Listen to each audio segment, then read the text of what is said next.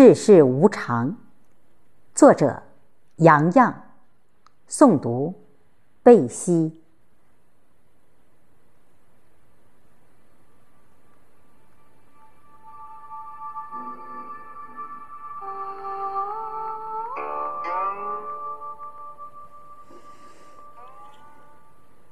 当我们谈论惊蛰时，春雷失去了炸响。当我们讨论爱情时，眼底溢出了泪光。我们无法预见离别会在什么时候出现。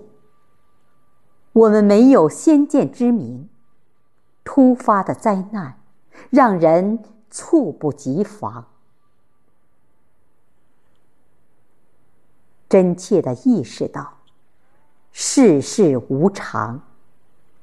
强烈的感悟出脆弱与荒凉，发生的一切与身边的人有关，晕眩刺眼的光线以及翻脸无情的气象，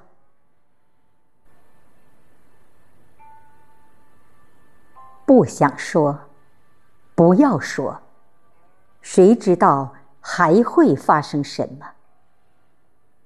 万物都矮了下去，回忆深埋于地上。